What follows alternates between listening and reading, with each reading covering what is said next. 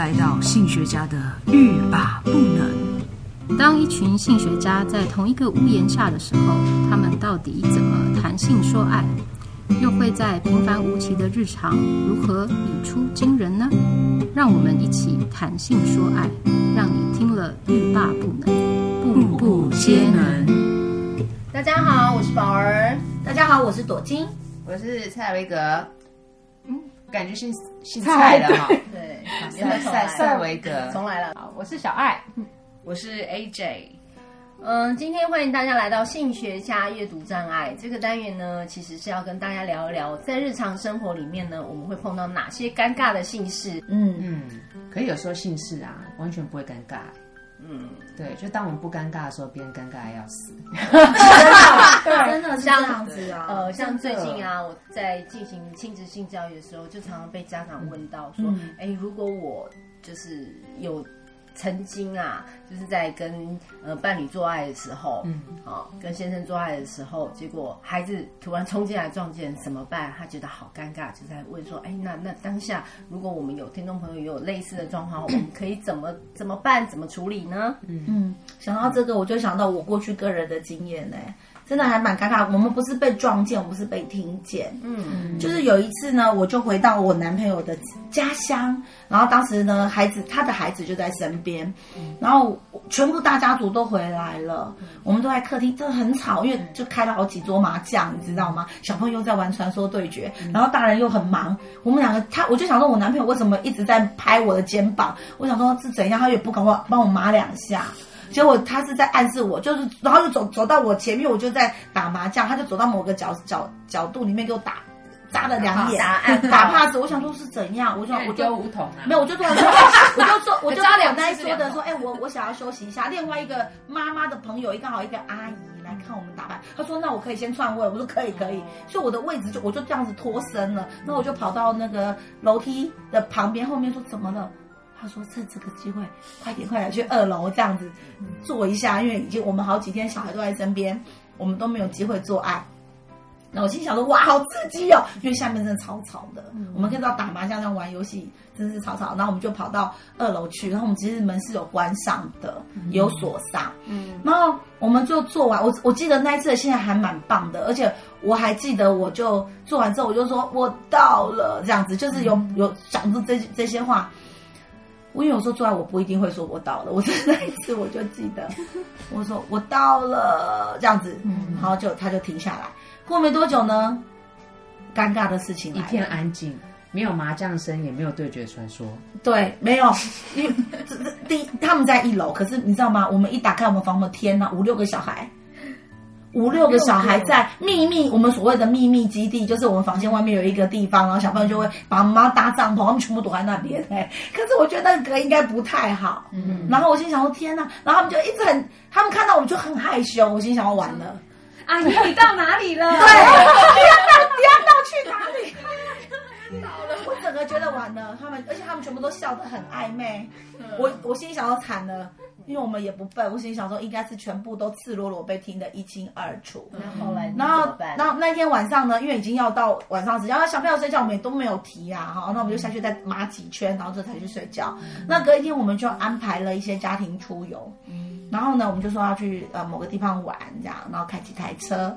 那在开车路上，我们会经过一个老街。那老街的时候，小孩们就说：“我要吃那个，我要吃那个。”例如说，他想要吃 QQ 蛋啊，他要吃什么石头玉米啊？我记得是那个石头玉米的摊家。嗯，他我们就好，因为我说我很喜欢吃玉米，我说我也要吃这样子。嗯，我其实小朋友吵怎么样，我男朋友都不会吵。可是只要我要吃，我男朋友一定会马上把车停下来，嗯，就是要买我要吃的。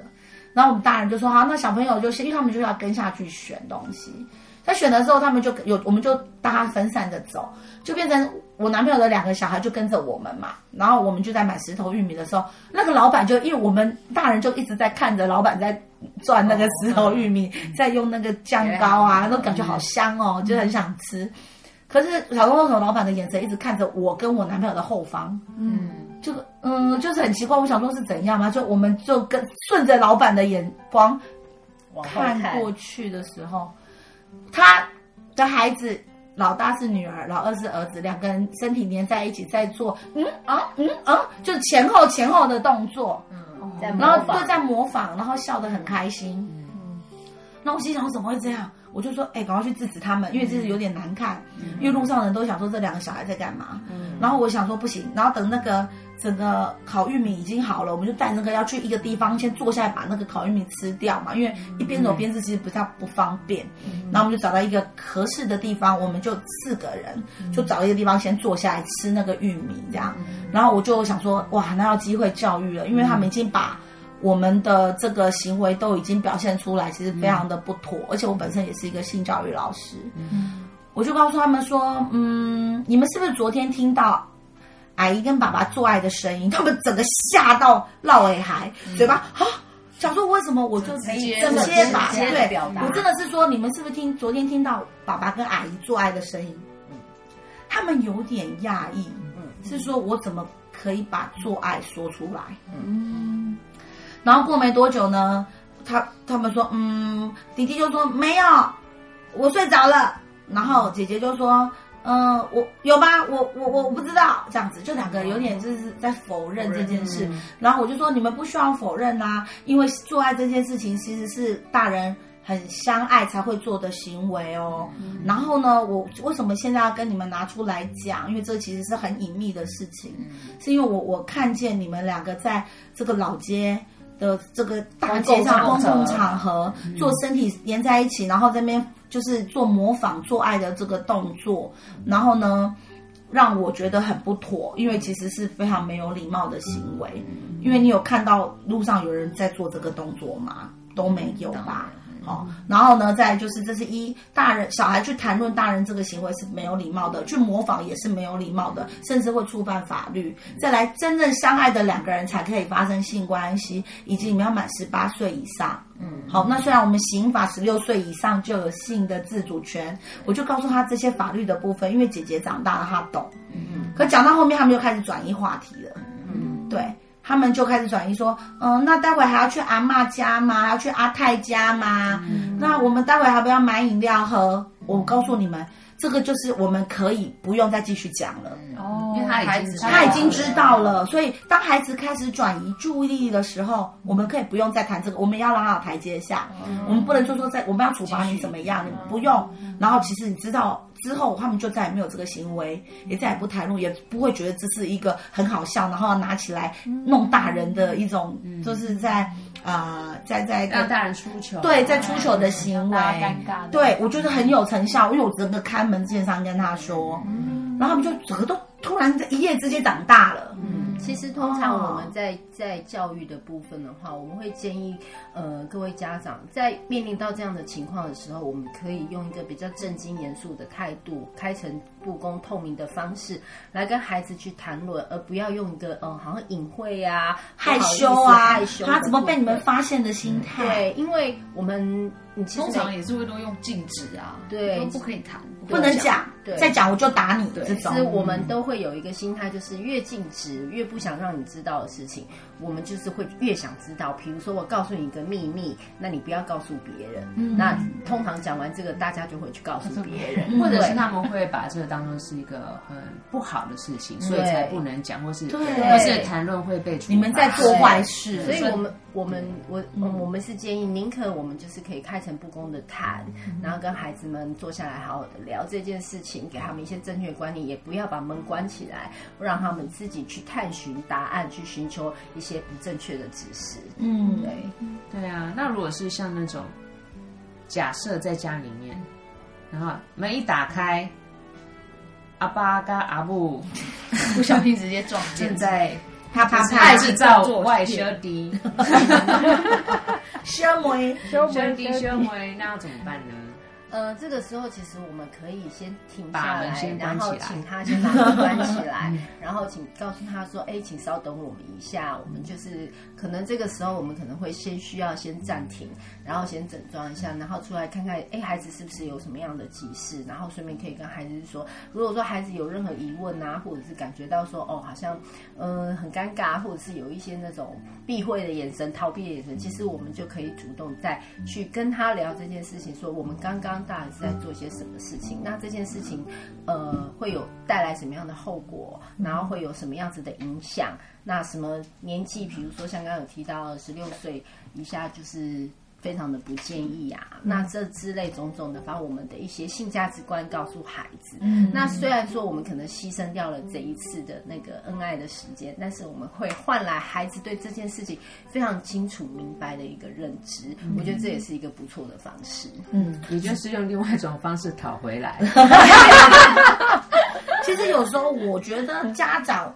在被看见这个被孩子看撞见啊，这个行呃性行为的时候，事实上我们有时候可以给一个孩子一个道歉，因为我们其实是疏忽了把门锁上。嗯、对对，因为我们变成是我们把门没锁上，让他有个开放可以自由进来的这个一个权利，可是却又被他撞见，让这些让彼此尴尬的行为。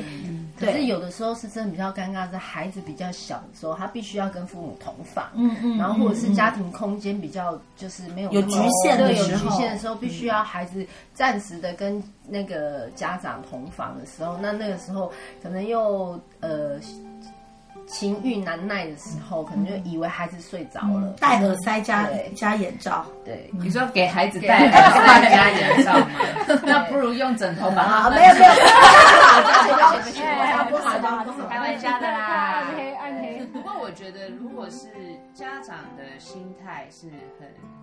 呃，正向的，然后他们把它当做是一个很自然的事情，也不用刻意的他去严重化这样子的议题。对对，有时候就是说啊，爸爸妈妈在相爱，然后也许他们就是小朋友就很容易接受了，然后你他觉得好像爸爸妈妈当做是一个很正常正向的事情，就像平时亲亲抱抱一样。对，然后也许就不是那么需要很呃特别去解释或者是。讲说这有多么严重的一件事情，嗯嗯嗯嗯、重点是不要用那种禁忌的方式来去对待孩子，这样子他们以后也会就是比较降低他们在青春期对性的好奇的那种探索的欲望，会比较呃不容易出一些那种状况。嗯，对，嗯、其实怎么教，你的态度胜过于你教什么，是的，是的，对，所以我们的态度如果越健康，其实就像刚刚塞维格说的。呃，如果我们觉得那是不是很自然的事情，嗯、我们就不会用大惊小怪，或是学习模仿或恶作剧，让大人觉得难堪，或者是呃羞耻、嗯、这样子的行为去去去侵犯大人了。嗯、所以，我们其实我们大人应该要去调整的是自己面对于性行为的心态。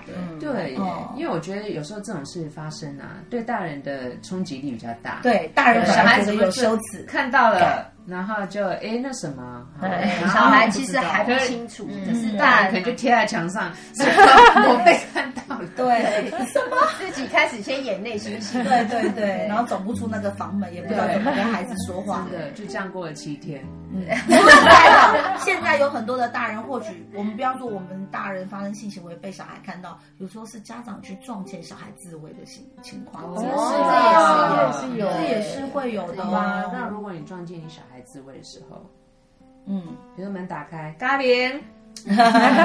就他在自慰，我就把哦，不好意思，你在忙，我就把门先锁带上，然后等，因为他一定会很尴尬，然后我就会等他跟他撞，就就是跟他有机会面对面，我们两个独处的时候说，哎，今天不好意思，我没有敲门，那你青春期其实有自慰行为是很健很健康的，你不要觉得怎么样，然后其实上这是很自然的事，我们过去都可能对，妈妈也常常在自慰，对对，只是没让你知道，不是啦，妈妈都说着，我不想知道。对呀，孩子有时候根本不会想要对他，他突然觉得觉得很恶心。对，家长家长自我揭露太多，对对，那有些小孩都不喜欢家长放画面，其实甚至有些家家长太恩爱，说哦不要这样，不要太闪再闪哦，对，会说你们不要再撒狗粮了。对，什么意思？撒狗粮就是撒狗粮啊，单身狗。哦，了解。其实 呃，文化差异，这个时候 其实我们真的就是，当然第一个要跟孩子抱歉，就是说我们没有呃踏进他们的隐私房间的时候，没有先告知他们知会一声，也没有弄出一些声响让他们有预备。那再来的话，第二个就是说，其实这个真的也不是一件就是说需要去隐晦的事情，我们可以适时的提醒他。我们的清洁工作很重要，隐私的地点很重要。嗯、那还有就是说，诶、欸，好了，我当然如果身为一个家长，可能还还是会有点担心，说，哎，那个不要就是时间不要过，影响到对，不要日常生活做，时间不要太晚啊。嗯、比如说你可能隔天早上要上班啊，要上课啊，这些的一些身体状况也是要多注意。这样自慰啊，或者是做爱，都是一个非常健康的一个生活形态，一个生活状况。嗯，对，所以其实这个东西越自然。那它就是一个越不会被污名污名化的一个东西。突然觉得这个问题好像不是什么大问题，好像就是大人自己要调试好。对对，因为我们过去所说的的教育，教育尤其是东方文化，对。但其实现在，嗯，我们必须要随着时代的潮流去更新我们的想法跟观念。好的，各位家长有解答你们的疑惑或是恐惧了吗？嗯，真的发现这件事情很简单呢。那我们下次再给新的挑战。如果有什么讨论生活中的一些突发事件啊，如果你们有什么难解的问题啊，也可以就是欢迎来信，我们会呃收到会在线上为您做解答。嗯，好，好，拜拜，拜拜。